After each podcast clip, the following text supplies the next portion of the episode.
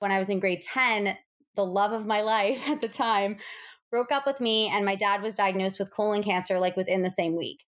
So this like really fucked me up for lack of a better word. Um, and my dad was a smoker and began I so when he got sick, I think just like out of rebellion, I decided I would steal his cigarettes. So I started smoking and hanging out with this totally different crowd. And when I started using drugs for my first use, I was totally hooked. Welcome to the Money, Mindset, and Manifestation Podcast. I'm your host, Marley Rose Harris, and I'm here to talk to you about all things entrepreneurial, personal growth, and self development with a little side of spiritual woo woo. I have successfully turned my side hustle into a multiple six figure business while traveling the world and living a life I've only dreamed of. I hope by listening to this show inspires you to do the same and start manifesting everything on your vision board. Thanks for tuning in, and I hope you enjoy the show.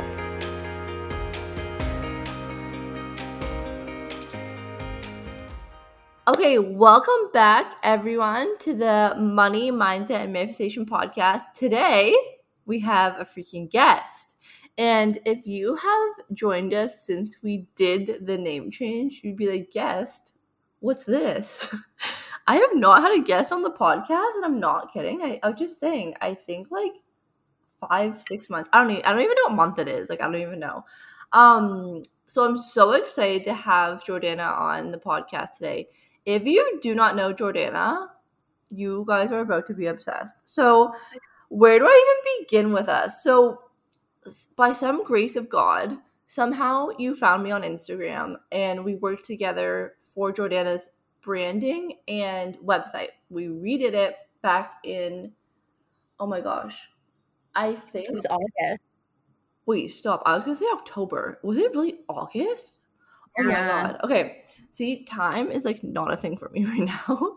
um okay, whoa, that's it, oh my gosh. Wait, no, I remember because I actually remember where I was on a discovery call. I was in Bondi, but I was like, why was I in Bondi? It's because I was there on like a girls' trip.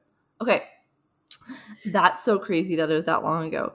So then so then we yeah we did our everything together and we were all obsessed with jordana.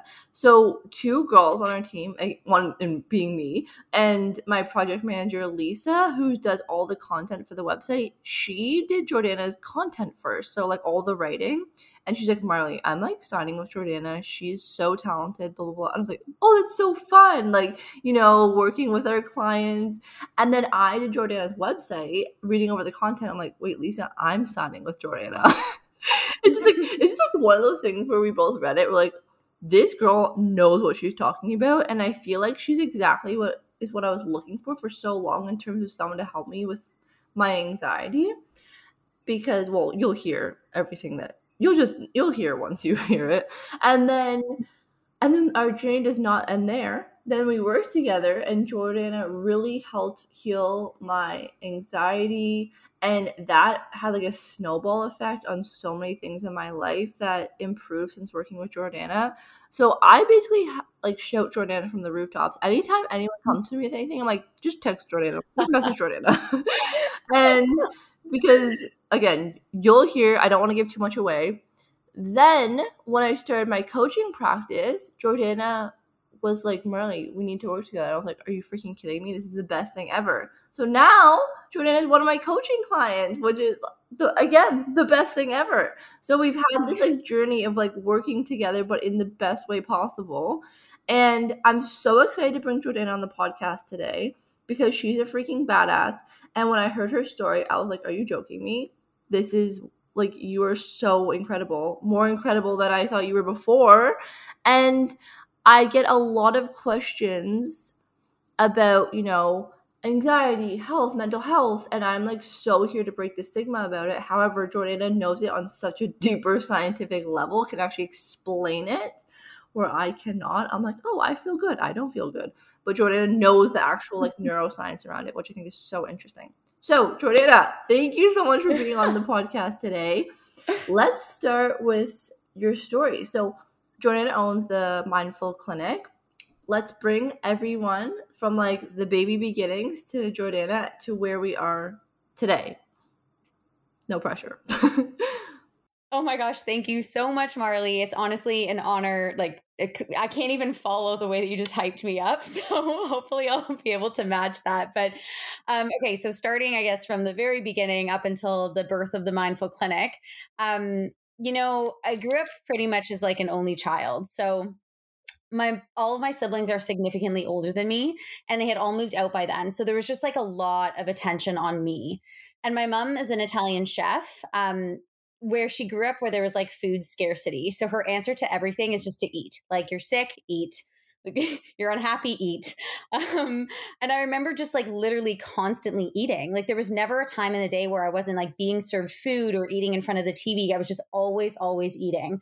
So naturally, I was like much larger than any of my peers. And I was one of the only overweight kids in class because at that time, obesity rates were not so high. So in elementary school, I stood out like a sore thumb and I was bullied and ridiculed for my weight and my wild, thick, and curly hair. Now, granted, like this is the Britney Spears era, so I just like really did not fit in at all. Um, but you know, with all the rejection and bullying, I learned from a very young age that I was just not good enough the way that I was. And so I began to develop this pretty strong, like self loathing complex and there was a lot of attention on food in my house in general. So like how much i was eating and how much i wasn't eating. And i remember my friends coming over and my mom offering them seconds and then being like oh no jordana you've had too much. So um, my mom is also very fixated on appearances. So you know being from an italian culture it's all about like your image and how other people perceive you. And so i always had to be done up in this like very extraordinary way no, okay, let me be very clear that it's not all my mom's fault. She she obviously was doing the best that she could and deals with her own demons like on a daily basis. But you would think that after being ridiculed for being overweight in school, like I would stop drowning myself in food. But food really became my only source of happiness. So I began to like self medicate with sugary treats and like multiple courses of pasta. And when I was in grade four, I had a crush on this boy in my class. And you know, we were playing tag outside and I was it. And I remember this so vividly. Like I caught him for tag and he was like, Fatty caught me. And I swear to God, I remember these words as if it's a movie playing in front of me and this is 20 years later. But this is the thing about trauma and how it profoundly encodes in the nervous system. So this was like an, a motivating factor for me to go on a diet at eight years old. And I ended up switching schools to get away from the bully- bullying, but it didn't really end. It just kind of like relocated. Um, okay, I was always a really smart kid um, because my mom was older when she had me, which was like not common for those times. Um, as soon as I was born, my IQ was trained and tested at U of T from like birth to age 13. So I would go there every single week and play like intellectual games, which taught me to expand my memory and think and really think in kind of like a unique way. I would do things like lucid dreaming and memory games, and it was just really, really interesting, really cool. So um, I was also very attached to my father as a child, and he had extremely high expectations of me. So I was kind of like bred into perfectionism this way. And bringing home a grade of like 98% was just never good enough. so to this day, I still really struggle with being an overachiever. And this really kind of continued up until I went to high school. So I went to an arts high school for music theater. And when I was in grade 10, the love of my life at the time broke up with me, and my dad was diagnosed with colon cancer like within the same week. So this like really fucked me up, for lack of a better word. Um, and my dad was a smoker and began I so when he got sick, I think just like out of rebellion, I decided I would steal his cigarettes. So I started smoking and hanging out with this totally different crowd. And when I started using drugs for my first use, I was totally hooked. It was like I had finally found something that I liked more than food so through using drugs, I lost a lot of weight and I was reinforced by the praise that I received from everyone around me. So instead of eating, I would just like take ecstasy first thing in the morning on on a school day. just like go to class. Um, that is a vibe. it's really bad.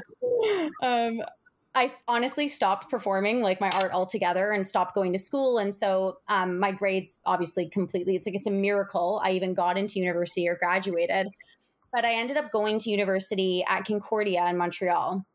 So it was really here that the addiction really started to take over, and I got lost in the world of cocaine and partying and Um, so much so that there's an actual bone sticking out from inside my nose. And I was asked not to return to Concordia because I flunked out of my first two years. So my parents asked me to come home at that point, and I moved back to Toronto.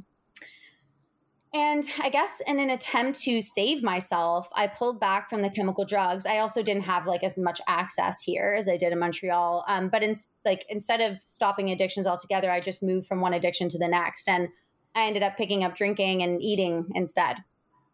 So I made multiple attempts to go back to school um, through like Humber College and Ryerson University, but I just couldn't finish either degree. I was just so wrapped up in you know my addictive tendencies and and my emotional self. But when I was 20, I met the real love of my life um, working at a restaurant in Oakville. And within two years, I found myself like an alcoholic working in a restaurant as a hostess and knocked up having my son was the best thing that's ever happened to me because it forced me to kind of reevaluate the choices that I had made. And, you know, I had to stop drinking and smoking during pregnancy. So, um, and it and it kind of made me ask questions about you know who I really am and and how I've been trying to hide myself for the past couple years, like decade or so. So I was hired um, well, sorry, I went back to school when my son was nine months old, and I because I wanted to become a nutritionist and try and heal my disordered eating. And when I graduated from the Institute of Holistic Nutrition, I graduated with first class honors, and I was chosen to be valedictorian, um, which was a huge accomplishment for me. Um, and I really, for the first time, like felt like myself again. I, I felt like I had finally uncovered and found the Jordana that I was as a child. So I originally wanted to learn about how to fix my eating habits, but as I began to change my diet, I recognized that all of my mental health issues, like my mood swings, my deep my low lows, my high highs, my anxiety, all of it just kind of went away. And it was here that I really fell in love with the idea and the connection between mental health and nutrition. So right after I graduated, I was hired um, right out of school to work with him, a medical doctor, with Dr. Muhammad Abraham and his obesity medicine clinic, and it was just the two of us. So I, I was really lucky because I got to like work side by side with him and learn the ins and outs of the Western um, medicine area and we saw over 400 patients and I, we actually ended up writing a book together on overcoming obesity and it's available on amazon. Um, and uh, in the clinic i saw so many people suffering with the same stuff that i did. Like the thing is is we all know what's healthy but we just don't always choose to eat the thing that's best for our body. So i became obsessed with this idea of like uncovering people's behaviors towards food and, and brain behavior activity and understanding the motivation um, between what makes us choose the things that we do and, and self sabotage ourselves. Um, so I went back to school again to complete a master's and PhD in neuroscience and behavioral neuropsychology, which I originally wanted to learn how to just facilitate behavioral changes around food. But like, my God, it's bloomed into so much more than that. Um, yeah, and so you know, last year I really I took the leap and branched out on my own, launching the Mindful Clinic where um, this is where I help clients recover from their disorders. And I use a very specific program that I've put together over the past, you know, two, three years and over the past five years in my career that incorporates like neuroscience, nutrition, supplemental and behavioral psychological interventions so that I can help people like truly heal and actually thrive. So I'm currently still in school, and I probably will be for the rest of my life, to be honest, because I love learning. Um, but other than my son, my practice is my entire life. Like I honestly never ever stop working. I am an overachiever, I will admit it, but it, it really doesn't even feel like work. And, you know, I think that it's kind of crazy that I can, you know, make an income or make money doing like just sharing my my story and my expertise and helping people overcome the same things that I went through. It's like almost too good to be true. um, but you know, as of now, I can truly say that like I'm no longer addicted to anything, like not substances, not over exercising, and certainly not food. Um, and that's that's honestly, I think I've, I've brought you up to date. Like I've I've kind of healed myself, and now just I help people do the same thing. Jordana, this is why I was so excited for you to come on that podcast because your story is unlike anything I've ever heard. And I truly believe that we have to go through so many things in life to get to the point that we're at. Like everything is a stepping stone to get to where we are right now. And I do not think like correct me if I'm wrong, but the practitioner that you are today wouldn't be as fuel driven and motivated if you hadn't hadn't gone through all those hardships. Would you agree? Oh my gosh, it's almost like every single shit situation that like I've been through and I've put myself through had to happen that way so that I can help others. Like and it's kind of the, like the same concept as like you wouldn't trust a skinny chef. Like I would probably never take nutritional advice or like advice like weight loss advice from someone who's never had to lose weight or like who's never been addicted to food. Like i think it's so important to be able to relate to your clients on a basis where you know you've actually been through something so you have something like real to offer. Amen. And this can even like just to bring this quickly to coaching is that it actually makes me lol when i see people it's like, oh, business coach. I'm like, hun, you haven't even had a business. Like, how are you business coaching? So I think this is actually a really good lesson just when you're hiring a practitioner, a coach, or anything. Do your research. And I think this is why sharing your story just honestly, I was like, whoa, because now when I well before when i go to you you're like yep i've been there like i know what you're talking about and it just like humanizes how you're feeling and it makes you feel so supported because coming to you about something that's so it's very um intimate yeah. sharing how i'm feeling like mentally uh, i'm almost like jordan jordan can i call you jordan yeah of course. um i'm always like george I have like you're gonna think I'm crazy. You're like, Mariah, this is completely normal. I'm like, oh, thank God, you know, and just like that relief because it's something that is very like I'm like laughing right now, but it's something really hard. You don't want to talk to anyone about it because mental health is so has such a stigma around it, right?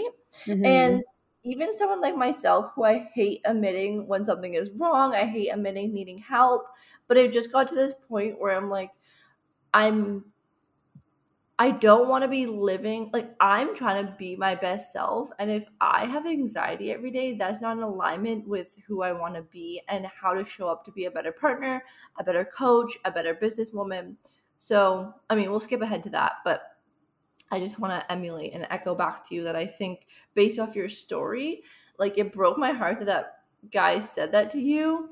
And also one thing i i now know like jordan and i have a mutual friend that we've been like freaking out about but the school that you went to was so known for drugs so yeah. i'm not surprised because honestly everyone that i mm. knew that went to that school was heavily into drugs yeah. and i remember my friend who went there was like i did mdma on the weekend i was like you did what? Like I didn't even know what that was. I'd never heard of it. I our school was like an itty bitty farm town. so I think the biggest thing that we did was like marijuana. Um, and I feel weird. I felt so uncool just saying that. But so you know that saying where you're like your network, like you are the five most people you spend your time with. So it yeah. doesn't surprise me that that happened because everyone there does drugs. So I feel like almost if you didn't do drugs, it was kind of weird. Yeah honestly, like we would drop LSD and like go to class. And then when we couldn't handle it anymore, we would just like leave and sit on in the field watching the clouds. Like it was it was kind of ridiculous. And it's funny because when I was in grade, like when I was in elementary school, we had like the Dare program come in, and oh. um, I actually wrote a song. This is another thing I used to because I was I I loved singing, so I used to like go and sing in front of the entire school, and honestly, it didn't help the bullying and the ridicule. Like I really put myself in a position uh, to be bullied. But I remember coming up with this this song about um, doing drugs to you know the song like I will survive. It was all about like saying no and do and not not doing drugs. And then like I ended up getting so caught up in the scene. So it was it was very ironic for me. I want to like do a like when they do your like biography of your life, we need that audio over top of your like childhood years. I would love that. um, I have like a, such a random question, Jordan. I knew yeah. that you you were tested at U of T. Yeah. Because you know how you like meet people and like I'm really smart. Then, but when you, you're like, no, I am actually really smart. Um, so I was like out of curiosity, like how did they peg you? Like how did they like find you to be like, whoa, yeah. and then bring you in? Was it yeah. at school? What happened? No, it was it was honestly like straight from birth because when older women, because my mom was quite older when she had me, she was like 47, which was so uncommon then. So typically, when older women had children that old, like the children had like Asperger's or autism or like they had like like developmental disabilities. So when I mm-hmm. came out, I was like, quote unquote, like nothing wrong with me. I was normal. And so they were like, hey, can we run some studies on your child for a while and like see what's up? And so it, it started off as something like kind of completely benign. And then it ended up turning into this like, like really crazy like intellectual study um where because obviously they had to test my iq every single time i went right like even as a child so i i obviously i don't remember when i was going there like at two or three years old but I, I can imagine that, you know, I was playing with blocks, I was doing this and that, and that's how they would test it. But then as time went on, I remember like very vividly playing game, like doing memory games. I, I would do um, lucid dreaming stuff. So they would have me lie down and like they would give me, um, you know, like kind of like a meditation. And I would like kind of fall asleep and I'd have to wake up and like tell them everything that happened in my dream and like write it down. And like there was all these like exercises that I would go through particularly with like memory games and math games to help just like keep my memory very sharp. And so if you ever work with me, any of you, or you end up, you know, following me on social media, you'll notice that I speak very, very fast and I, I can remember most of the things that I hear. So like I am really that annoying girl in class is like, I know, I know, I know. but like I, I especially if I like the information, it just sticks. Wow. Cause I last night, um, I had a intake call with my boyfriend Max. Everyone knows Max on this podcast, and Jordana's like whipping out these like words and knowledge, and I was like just sitting back, being like, "Holy shit!" It's so crazy to me just hearing you in your element because you're just like explaining things, like saying all these scientific words. I'm like, damn, I feel like I'm listening to like a 40 year old um like neurosurgeon and oh just Jordana on the phone not just Jordana we know but just Jordana on the phone and it's so incredible to me how you process information and regurgitate it in a way that's digestible. So when you are explaining things to me of like how this happens and why this happens i'm like oh that makes complete sense However, the words that she's using, what she's actually explaining to me, should if I read that in a book, I'd be like, no, not that's not going anywhere. that is not processing. Um, that's so fascinating though about your like learning. I almost I was like, I wish every child had that because it probably progressed you so much further, like in your child development. And in addition, I wonder if that's where like your love for research came from. Probably, yeah. That's so fascinating to me.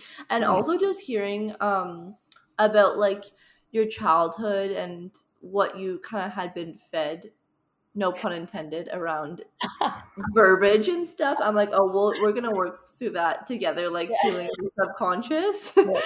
Um so i was like actually making notes for your like coaching. I was like oh yeah definitely work. Um okay so thank you so much for sharing your story. I'm sure everyone's like taking notes, just my just picking the jaw off the floor. Mm-hmm. Um, so let's like totally segue. And I have so many questions for you that don't really like flow at all, but I just want to know, and hopefully it just all flows together. So I want to really go into addiction because I'm sure everyone listening is maybe an, could be suffering from addiction or know someone in their family or in their friendship group that is suffering from addiction right now. And I find it so interesting, especially food addiction. I mean, we can talk about anything, but I'm pretty sure I've listened to it's like all the same thing. I don't know. I could be wrong. um but I know that like after I went through a traumatic experience, I really went to food. And especially growing up when I had a food like an eating disorder, like a restrictive eating disorder, after that passed its course, it went to a binging eating disorder. And I remember just like binging. I'm like, I don't know why I'm doing this. So mm. I think it'd be really interesting to share with the audience for anyone who, you know, knows someone or maybe has experienced a, t- a type of addiction. Like, why is this happening to us? And I don't know if it's per, if you have to explain it per addiction or if it kind of has a similar underlying reason. Yeah. Um, so definitely all addictions, it doesn't matter what the addiction is because it literally, you know how I said that I just kind of went from one addiction to the next? the yeah. substance or the thing that you're using, like the compulsive behavior or whatever it is, it literally doesn't matter because it's not about that. It, it, it's so it has so, so, little to do with the thing that you choose, um, and so you know I think that it's important to understand that there's a reason why not everybody gets addicted. So when when they try substances or when they do whatever, like not everybody gets addicted to gambling the first time they do it. Not everybody gets addicted to smoking cigarettes when they try it for the first time. So some people are hooked right away, and others can be like more social about using substances or these behaviors. Um, and it really comes down to the endorphin system that develops in childhood. So if there's been any trauma, um, and when I talk about trauma, I really want to emphasize that it doesn't need to be something huge like sexual abuse or losing a family member. Um, for me, it was those three simple words like I caught fatty. that was my trauma, right? Um, so, anyways, the endorphin system develops in childhood, and there are two main ways that the endorphin system can become regulated. So, stress in a child's environment or like high cortisol in a child's brain will literally inhibit the endorphin system from developing properly. So, this means that they're not going to be able to make important neurotransmitters that are related to like feelings of happiness and pleasure, like serotonin and dopamine and GABA. So, another reason is related to the attachment theory. Now, just very briefly, the attachment theory states that it's a basic need for children to develop proper attachment to the people around them. So the human species has the longest attachment period than any other species that exists. Like a horse can literally get up and run the day it's born, but human beings rely on the care and love of the people around them to survive. So, like, literally, I'm still attached to my parents. like, I still rely on them.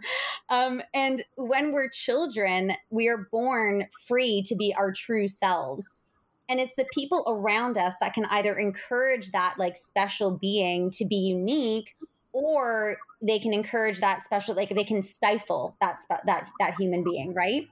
So for example like if you were ever a kid and you threw a tantrum in a store because you didn't get what you want which is something i did very often um, if your mother ever said to you, know like stop crying you're embarrassing me or like good girls don't yell in public like it sounds like your mother's just parenting but that's not what you hear as a child. Like children don't have the emotional development or cognitive ability to understand that like it's not personal. So instead what the child hears is that if you express yourself you're not lovable and therefore it's going to threaten your attachment. So as a child you begin to push down your own feelings and your true self to like keep that attachment to the adults and the people around you. And this can be like adults or peers um, so when experiences like this happen in the nervous system, the nervous system encodes these experiences very deeply within the subconscious because it believes that this specific situation has threatened its survival. And human beings have the have an innate ability to want to survive. So these experiences are so deeply rooted in the subconscious that like you're literally not even aware that the nervous system is constantly playing and replaying and reacting to this specific circumstance or and it perceives danger that like literally does not exist anymore so, in either of the cases, like the first time an individual tries a substance that manipulates the endorphin system, they feel a sort of relief that they have never felt before. It takes away the pain. It literally turns off that fight or flight and temporarily fills a void. So, addictions are just that like the mind will do anything to avoid pain. So people get addicted to substances to protect themselves. Like it has nothing to do with like morals or willpower, having a choice. Like the brain literally believes that this substance is required for survival. And this can be a compulsive behavior like biting your nails or lying or choosing abusive partners or it can be like substances like alcohol drugs or gambling or shopping or sex or food like literally anything so the problem with addiction is that it's so accept the, the, the, problem with food addiction in general like you were you were talking about food addiction at the in the beginning. In my opinion food addiction is probably the most dangerous one and obviously i feel that way because this is the one that i i developed as a child um, and what led me to develop addictions of other substances growing up but the problem with food addiction is that it's so accessible and so wildly accepted. Like if I was in the middle of class and I started snorting lines of coke, like you better believe people are going to have something to say. But if I like pull out a chocolate bar and just like eat it in the middle of class, like nobody says anything. Like these foods that and the problem is these foods are chemically derived. Like they're they're made in labs. They're not no one's addicted to apples. Like I've never seen somebody addicted to bro- broccoli. So it's it's a substance in its own way, right? Um, so yeah, like the other thing is if the addiction or the imbalance of dopamine or the um, dysregulation in the endorphin system develops before the age of 25 so around the age of 25 our pre- prefrontal cortex um, becomes developed and our prefrontal cortex is where we have all of our critical thinking and this is where like impulse control lives and and um, and you know regret and um, like thinking before you act and if you develop these dysregulation or dopamine feedback loops before the age of 25 then it's very hard to not be addicted to anything. You just kind of go from one addiction to the next because, like I said, like these tendencies are very deeply rooted in the subconscious. It's almost like in the wiring of your nervous system. Whoa. Whoa. whoa. Okay, so many things. no, I can see my face right now, but I'm like, wait, I'm like moving in slow motion. Jordan, I don't know how to ask this question, but because I don't know fully understand. But remember in the very, very beginning how you said um, through your childhood, if you weren't given the ability to live authentically, it can inhibit your endorphin, inhibit things like this. So yeah. is that permanent, or can you re bring that back in? That is such a great question. And I will have you know that I asked that question at a huge, like, I went to this conference with um, Dr. Muhammad Abraham. This is one of the benefits of working so closely with the medical doctors. He got to bring me to all these like huge conferences full of scientists and, and doctors. And I was like the only nutritionist there. But um, one of my personal heroes is someone called Dr. Nicole Avena. And I've read her studies, her research studies on um, how she tested rats for being more addicted to sugar than cocaine. I'm sure we've all heard of the story. It's like pretty pretty common. Well, when she got up on stage and started talking about it and started talking about how these endorphin systems can be manipulated and and um, and affected from childhood, that was the same question I asked. I was like, "Can we ever fix it? Is this permanent?" And she literally looked at me and she was like, "It's permanent. There's nothing you can do." And it was right in that moment, right then and there, I was like, uh uh-uh. uh Like, I straight up will not stand for that answer. And like I said, like, I'm not addicted to anything now. I mean, I do still have overachieving tendencies, but I think that that's just a part of my character at this point. But, yeah. you know, she was like, you know, you can develop healthier addictions. Like you can start being addicted to exercise. But I went down that route too. And like, let me tell you, it's not fun down there. Like it's no. very destructive. So in my practice, I've actually helped like the most beautiful experience I can have working with a client is them coming out of programs and being like, holy shit, I feel fucking free. Like, I don't feel tied down to anything. So, yeah, wow. I, from a science perspective, they don't have an answer, which means that they don't have a pharmaceutical to match that, right? Like, that's really what that answer means. Right. But I know that that's not true. Wow, babe. Okay, you know what? When you were telling me that, I actually got kind of sad only because it makes me have a whole other compassion for people with addiction because I feel like addictions in society right now are you know put down people don't have any compassion for it you know yeah. when you see a home when you see like a homeless person on the side of the road or a destructive alcoholic people just completely write them off yeah. But learning this, they are like as a child, you have no control over what happens to you. And it makes me so sad to hear that this really comes from childhood and there's nothing they could do. They couldn't they can't just be like, I'm leaving or like mm-hmm. don't you know? That's so yeah. so that's that just gave me a whole other compassion for even like people in my family, you know, like people in my family growing up with addictions, it was always so hard for me and I resent them for it for having that addiction because what it did to them and how it affect us as a family. Mm-hmm. But just mm-hmm. hearing that, it's like, wow, it's wasn't in their control at all, actually. Yeah. And it's the same thing, like I said, with, you know, nobody wakes up and they're like, hey, I want to be obese today. Like, literally nobody wakes up and they're like i want to destroy my life like i want to waste all my money and ruin my family like it just doesn't no one chooses it it's not it has nothing to do with willpower it's like it's the nervous system that is trying to fill the void and find relief from the constant cortisol and mm, like honestly just c- constantly living in defense mode wow that's so fascinating and the one other thing that i wanted to touch about the food addiction was I also want to like add on to that and just be like, it's so scary about food addiction because you have to eat every day. Right. That's what's scary about it. So it like you obviously don't have to all the other addictions don't have to happen every day. Whereas like food, if you're addicted to it, you still have to eat it. So it that's yeah. such a dangerous yeah. path and like dance to do because on one hand you're trying to heal this trauma and on the other hand you still have to do it every day it's like what kind of fucked up situation is that exactly it's like alcoholics like they never have to go back to a bar again if they don't want to they never have to have a drink and they will survive but we literally have to eat to survive so it's it's a really this is why i'm so passionate about it because it's you know it's something i dealt with my entire life but it's also like kind of the biggest challenge ever. Like I'm I'm obsessed with helping people with this because people I think that any addiction is really shitty and I'm not trying to say one is better than the other, but the type of prison that you feel from the one substance that's like designed to keep you alive but you have to like try and reject or you have to try and restrict like it's it's impossible it's like there's no answer you know oh yes and so, in terms of healing it, is that all supplemental, mental, mix of both? What is the journey to healing that? Yeah, so like I thought that my healing my eating disorder was just becoming a nutritionist, but obviously not. Like there it, it has to be a mix of everything. It, it it comes down to the nervous system and understanding how to manipulate it and rewire it. So there's a lot of neuro, like neuroscience and behavioral neuropsychology in that. Um, it it comes down to understanding brain behavior activity. Um, it also comes down to nutrition because if we're not giving the body the tools that it needs to thrive, then you're always going to be in a state of lack. You're always going to be wanting more.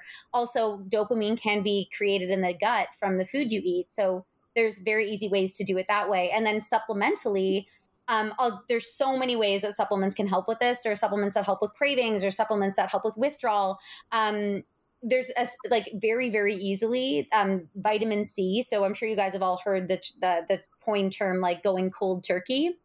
So when we like drop a substance or we get rid of something cold turkey, where that stems from is actually there was this big research study in a clinic, and um, half of the people were given vitamin C when they came off their substance, and the other half of people were given nothing, so cold turkey. And what they noticed is that the people that were, um, you know, stopping their substance that were given nothing had really bad withdrawal. So it was like sweaty, thick skin. You know, when you're going through withdrawal, it's like it's awful, right? So the the term cold turkey is like referring to not having vitamin C, whereas vitamin C will mm-hmm. take away those withdrawal symptoms. So it it obviously comes down to root cause. Like I find that obviously with most of the addiction people I'm working with, I'm working a lot on a lot of the emotional stuff. I'm doing a lot of inner child healing. I'm doing a lot of that stuff, but you know, you have to incorporate the supplements, the nutrition, the neuroscience. It all has to come together, or else it's just not going to be effective. Okay, that's kind of the answer I was hoping to hear. It's it's definitely so many facets, but it all has to come together. And it's not going to be a pill that you take or whatever. It's so yeah. much deep healing.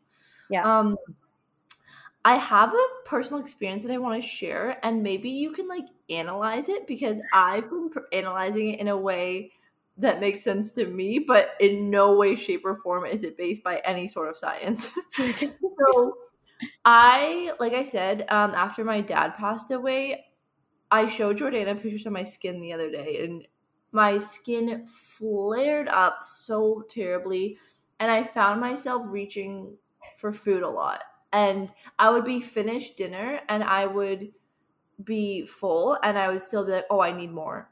And I would always be like, why am I doing this? I'm not even hungry, but I couldn't stop eating. And it was like, like I said, like you mentioned, sugary foods, like foods that were bad for me. And that went on for a really long time, you know. And bef- previous to that, I actually had a like eating disorder where I restricted. So I would count my calories and if I had more than 800 calories a day, I would be mad at myself and I would mm. work out for 2 hours. So yeah. you can imagine how that looked. And then so I think just I don't know what happened in my brain, but on the opposite end because I restricted for so long, it was like, okay, now give me all the food. Mm-hmm. Um and especially I think the traumatic experience really amplified that. Mm-hmm. However, when we had our intake call, I was walking Jordana through this whole story where I'm like, I don't know what it is, but now I have no addiction. However, this is what I think happened is that for the first time in my life, I felt fulfilled and happy. And so since I had that in my life, I didn't need to seek external things to bring me joy. Is that a thing? So I'm so glad that you brought that up because one of you know remember how I said like as a children we learn to like basically push down our true selves and then that creates like total dysfunction in the nervous system because we're mm. never like as if we move farther and farther away from the person that we truly are we're never really going to be happy and so we're going to search to external validate like external factors to make us happy. And one of those external factors might be having control over what our body looks like and restricting foods or it might be turning to a substance or food to you know fill a void literally to fill yourself up. Um, but so essentially a lot of the work that i do with with the clients and and one of the things that i recommend for people either working with me or not is you have to fulfill yourself. Like you have to find who you truly are and and really uncover like who is marley? Who is jordana? Like uncover the, the child within you and know how to like feed that child and make that child happy and then you won't need any addictions. So this is kind of a controversial um, statement I'm going to make out here, but like I truly believe this from the deep of my core. Like, I don't really believe in abstinence. I don't believe that abstinence is really necessary. I don't think that people should be doing heroin. Like, I'm not saying everybody should be like, like doing needles and stuff, but I don't, it, when you are truly fulfilled and healed as a person, you're not even going to turn to uh, external substances. And if you do, you won't be addicted to them. You'll have an experience and you'll move on. Wow. Okay, this just brought me another question do you think you could have almost an adverse reaction where you're put off by something that you used to be addicted to? Absolutely. example. Let me give you an example. I I wouldn't say I was ever addicted to alcohol, but I definitely used it as a suppressant and a way to make me feel happy or not even feel happy, just forget about what I was making me feel sad. Mm-hmm. Definitely in university, I would be like drinking like five days a week you guys, I can't even have one drink now. so mm-hmm. now my connection to alcohol is I don't want to drink it at all. I'm so turned off by it because it affects me so much mentally. I notice how much it affects my anxiety actually. And it just sets me on a journey where I don't want to go down. So, one thing that I used to use as a tool in my toolkit to help me feel free and help me feel forget all of my pain is something that I now am like, I don't even want to touch it. So what's happening there? Yeah, that's Kate. You mentioned two really good things. Um, so the first thing is okay. So let's talk about alcohol for a second. We have something as mechanism in the brain. It's called state dependent memory. So essentially, when we're whenever we're in a specific state, um, the the nervous system is going to send us cues to behave in certain ways that we've behaved in past in the past in that same state. So what that means is that every time you get drunk one, this is one of the reasons that why when people are drunk they end up like crying or being overly emotional because when they're in that specific state whether it's if it's like drunkenness they remember all of the things that they remembered when that they that was happening before when they were in that same state prior to that event right so right. what might be happening is like your brain intuitively knows that in a past experience you've used this thing to self-medicate and you a don't need it anymore and b it brings up feelings and memories of a time that wasn't authentic to you that didn't make you feel good. Mm. does that make sense? Yes absolutely yeah, and you said something else, but now I can't remember. Was it the anxiety that it made me feel worse? Yes, yes, that's it. Okay, so the other thing is um, alcohol, the way that it's detox, it produces a chemical called acetaldehyde. Um, and acetaldehyde is very, very hyperactive for the nervous system. So when you're detoxing alcohol, especially if the liver is, can't like keep up with the amount of um, toxins that come in our way, and like, let's be honest, we're exposed to so many fucking toxins a day, like nobody's liver can keep up anymore. Um, so if your liver can't keep up and if the nervous system is hyperactive. So that means that you know if you're somebody who has, has, had trauma in the past or you're constantly in that fight or flight stage any little thing that goes on in the body like the nerves sense it and they're like this isn't supposed to be here and then it like sends a signal to the brain and the brain's like holy shit something's going on um, and then you start feeling feelings of anxiety so like it, it's all connected that way too okay that's so interesting because i'm not kidding i keep having these conversations with even just like my friends in the day to day of like this is happening to me with alcohol i don't really know what's going on whereas like i'm so happy we're having this conversation right now because i'm sure a lot of people also experience that with alcohol because just in my circle I've been having the same conversations.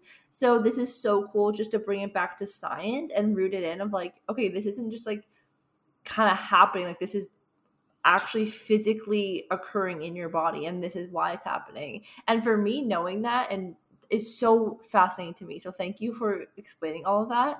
Um, I actually had this whole vision that I literally was going to go on Instagram and be like, I'm sober. like being one of those people. But truly, I I just have no no want to drink it anymore, and which is so weird because usually I'd be like, mm, you know, like uh, it's rough week, like let's have a glass of wine. Now I'm like, I don't know, it's so interesting. So I don't know what happened. Also, when I'm in Bali, I don't know what it is about Bali, but everyone's so like healthy, and it's just like it's just not a drinking vibe. Whereas Australia's everyone's like, let's get drunk five days a week. mm-hmm. um, so yes, your environment also, I think, well, my environment really affects it as well. Totally. Um, okay, Jordana, we got through one question. um, okay, so I'm just gonna skip. I had a feeling that was gonna happen, but so much goodness came out of that question. I'm so so happy about that. Um, so this is a question that I. It's a question without a question mark because I don't know how to ask it in a way that makes sense. But hopefully, you can. You're always really good at putting into what I'm trying to say into a proper sentence. So I think it's well, mental health is, has a huge stigma around it. There's no argument around that. Yeah. And the thing is, I find I meet so many people who are struggling, and but I it's hard for me to be like, you need help. Do you know what I mean? It's, a, yeah. this hard barrier of knowing that they need help, but can't. It's kind of out of context to be like, oh, you need to see a therapist or you whatever. Yeah. And so I really want to talk about like a lot of us, and I'm sure a lot of us even listening to this right now are struggling with something in our life. You know, maybe it's we're having bloating all the time, maybe we have headaches, and maybe we, you know, have poor digestion or or or like depression, anxiety. And it's so hard for us to first acknowledge that that it's not right, and then second, reach out. Yeah. And I want to somehow like have a conversation around encouraging us to start reaching out for help. And I think for me, a big thing was just even finding someone that I trusted to have that conversation with. Yeah. And so I was super grateful when I found you because I was like, oh, finally, someone who I really trust. And I'm the type of person, this will be controversial, but I don't want to go to a doctor. And I'm saying that really hesitantly only because like for, i'm just gonna give you one example is that i am very into like you know healing naturally and i learned about candida and i was like oh i definitely have that. I'm also hypochondriac so i think i have everything but i know i have candida overgrowth and so i went to the doctor to get tested for it and he's like that's not a thing and i'm like sorry? And he's like no that that's witchcraft like that's not a legitimate thing and i was like wait, what? He, and kicked me out of his office. And I was like, huh. So that kind of like, there's like keep little things like that keep kind of like nudging me of mistrusting doctors. However, I I'm not gonna generalize that because I have gone to doctors where they have prescribed me like yoga and meditation. So I know it was just like the person. Um However, I think when it comes to healing and me personally wanting to heal in a natural way, finding you, I was really grateful for. So, my question is at the end of this is how do we like encourage people in a gentle way to reach out or even realize something is wrong? Okay, so I think that I think that in general, like we've been taught as human beings and as like as we're growing up to like push down our feelings. Like we've been taught that like we're supposed to endure a certain degree of um not feeling good.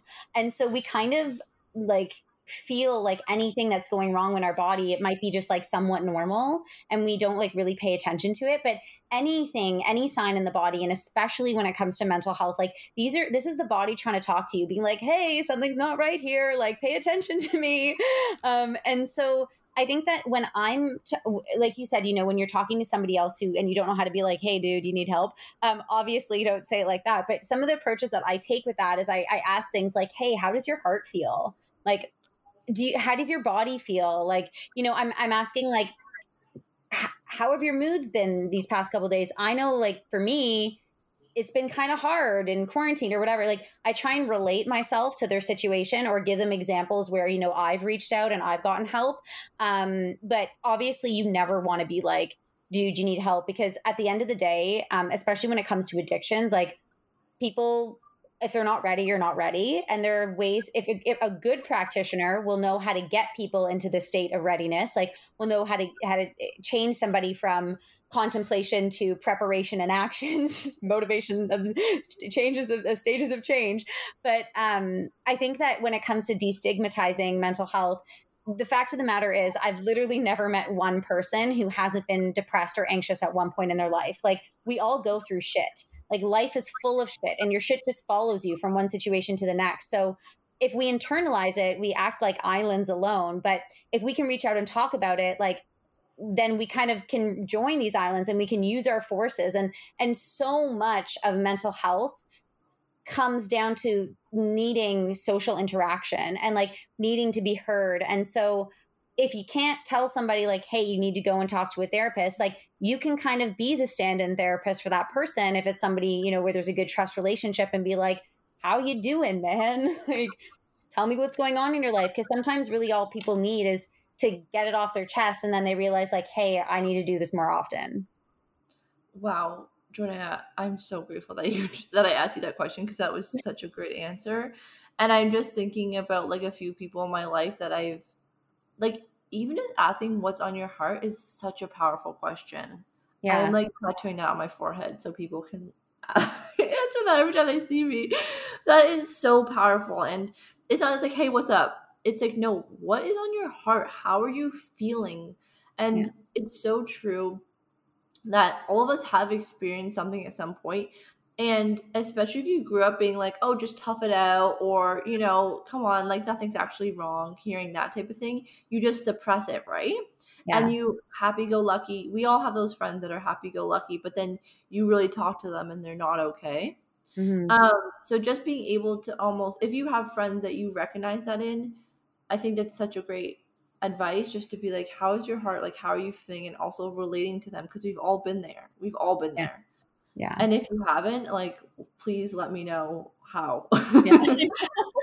um okay, so thank you for sharing that and i just want to go into kind of like sharing my story a bit around anxiety and just talking about like how jordana did help me um yeah. just for anyone out there who also is struggling with it because i truly am so fine and happy to talk about mental health and i do really want to bring awareness to it because i think the more we talk about it the more open people get and the more people feel comfortable with seeking help. So if anyone's listening to this who's also struggling from anything like please reach out. I am to either of us i'm sure t- and we can help guide you.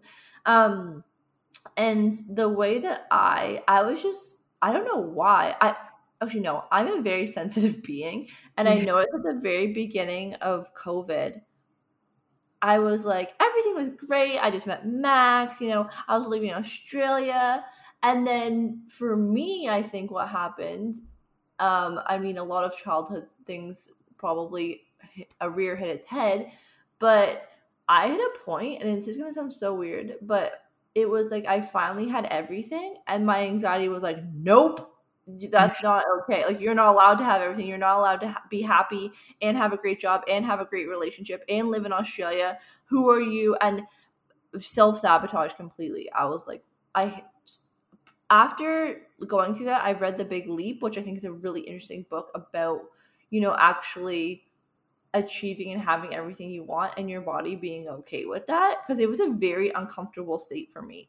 And obviously I didn't have everything that I wanted, but things for example, a very healthy, happy relationship, I truly did not think I deserved that. So when I was in it, my body was like, what is happening? And I just was like, so, and it caused me so much anxiety and self sabotage. And so obviously, I worked so hard. people know through like manifestation, healing my subconscious wounds, and like all these things to manifest a partnership. And then I get it, and I'm like, don't know what to do with this. Um, so that's kind of and then obviously I'm very sensitive. I don't know if anyone can relate to this, but I truly do feel like I can feel like the energy of like the conscious be like the group around me. So mm-hmm. when COVID hit, obviously everyone was very stressed, very anxious, so many hardships. Like if you just turned on the news, it was basically just so depressing. And I really took that on, and I'm sure a lot of people did. I'm not alone in that. And let's not forget, we're still going through that. Like when we turn on the news, this many deaths, like this, and it's been the news lately has been absolutely so sad. So I think a lot of humans, if not everyone, does feel that on some certain extent. Like this is not normal. We are in a global pandemic, and I think we're kind of like brushing it under the rug, like, oh, we're fine, we're fine. But I think it's completely okay to not be okay right now, especially with the climate.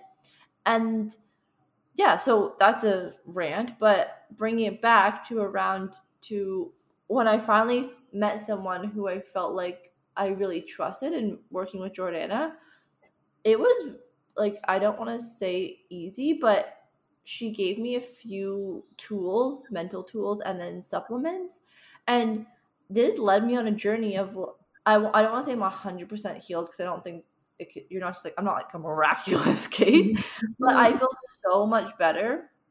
And this was not through any sort of medication. This was truly through supplements. And through all natural supplements and some like practices to work on like for my anxiety mentally and simple tools and so i kind of want to bring that to the next question is for listeners is there anything like easy things that we can do at home for free right now if we are struggling with anxiety and or depression that someone can start implementing in their day to day. Maybe that bridges the gap until they work with you, Jordana, or until they find someone that they would like to work with until they're ready to seek out help, or or even just recommending it to a friend that is struggling right now yeah there's there's so many things and like i could literally be here for an hour talking about it but i'll talk about like a couple things in particular and then you're going to talk about one thing because i know you're way better at this than me.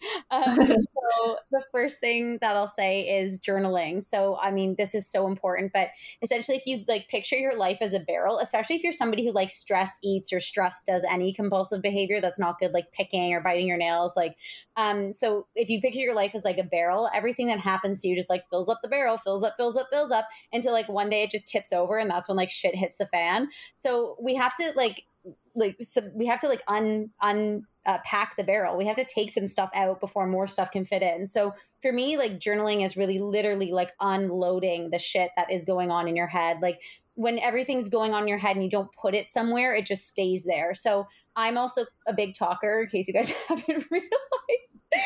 so I like I really need to talk my feelings out. But like my husband, when I he keeps everything internalized. So it's really just like me talking all the time and him be like keeping everything in. And so one of the practices we both do is like we both really got into the habit of journaling and then like I don't kill him with my incessant talking and he mm-hmm. actually can get stuff out and so it doesn't just bottle up inside until he spills right over. Um, so journaling is something I really recommend. The other thing um, is, and I actually gave this recommendation to Max this morning, but this is probably hands down like the most cost effective and most just effective treatment in general if you're somebody that deals with any mental health disorders, any hormonal imbalances, weight loss, like pretty much litter, like liver issues, pretty much anything that can dysregulate the body. This is like the answer. So, um, essentially, like human beings are, we were designed to be outside. Like we've only been sedentary and in like living inside for like 0.05% of the existence of the human species. So, really like we are regulated by our circadian rhythm and the way that the sun rises and sets. And without getting too like neuroscience freaky on you guys, basically the eyes are just like an extension of the brain. So like one day they just like popped right out and like and developed adapted to our environment, um, which is I think the coolest thing ever. Um, so we have these um, things in the eyes, these retinal ganglion cells. They are right at the back of the pupils, and they detect certain spectrums of light. So basically, like as the sun is rising, it gives off like a specific spectrum of light of like blues and yellows, and it's like certain colors, right? And so what happens is when we expose our pupils to that spectrum of light, it our retinal ganglion cells stimulate the suprachiasmatic nucleus, which is like eh, this portion of the brain and sets our internal clock for every single organ in the body. So all you have to do is go outside for like a five minute walk and expose your pupils to the light. You can't wear sunglasses, it can't be through the window. And you literally have your own like hormone regulating system. And when we talk about things like depression and anxiety, like this is all hormones, folks. Like this is like serotonin and dopamine, like these neurotransmitters are all hormone based. Like estrogen plays a big role, testosterone plays a big role in like happiness and drive and motivation. So um, this is literally that that's like the most free, free and like effective thing anyone can do ever. And it's ironically the thing in my practice I recommend the most and people do the least. It kills me. I'm like, it's free, guys. And I think because they're not paying for it, they don't see how like valuable it is, but it's literally the most valuable practice you can ever um, you can ever engage in. So the last thing that I will say is you can reduce the inflammatory foods in your diet. So um, I actually offer food intolerance tests because it changed my life. Like as soon I was switched from dairy to almond everything, and then I like was still experiencing headaches and brain fog and all this shit, and like my weight was stubborn.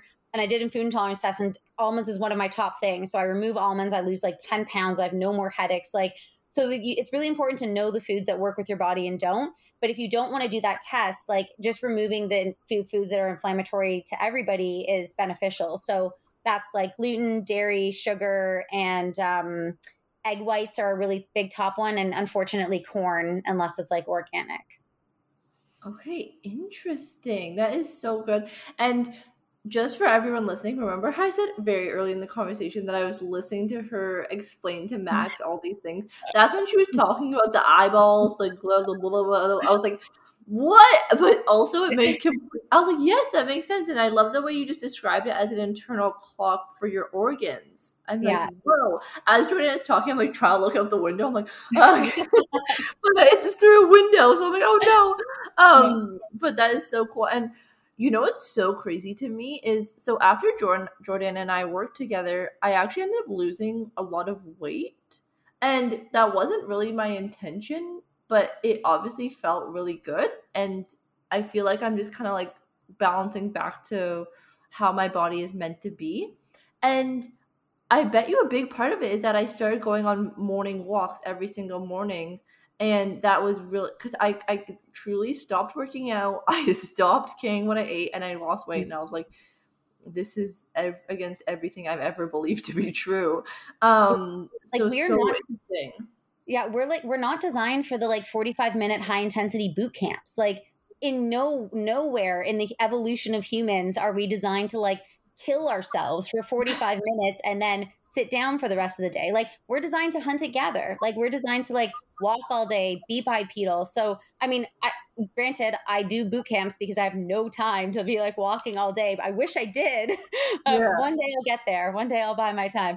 Um, but, but yeah, like I, I, I think it's probably the most important practice that anyone can include in their thing. But I really want you to talk about breath work if we have time, because yeah, that's something that that is really helpful and I know you're really good at. Oh my gosh. Okay, if anyone follows me on Instagram, they're gonna be like, oh, Marley talking about breath work again. So okay, we are running out of time. Can I'm gonna tell a story really quick. Mm-hmm. Um basically almost a year ago in Bali, I I was here with a friend, Freedom Reach, or, that is not her name rachel hunt that's her instagram name and um we had heard about breathwork literally it was kind of like it was kind of on my radar and i just want to say this was a year ago so this just shows how much things change so we went to this one place called radiantly alive in Ubud. it's like this very hippy dippy well known um so i don't want to say hippy um, it's like very yoga it's it's really really cool and so we get there and it was an hour and a half of just breath work. And I'm like, I'm gonna be laying here for an hour and a half of breath work. Like I'm just breathing, like, yeah, right, this isn't gonna do anything.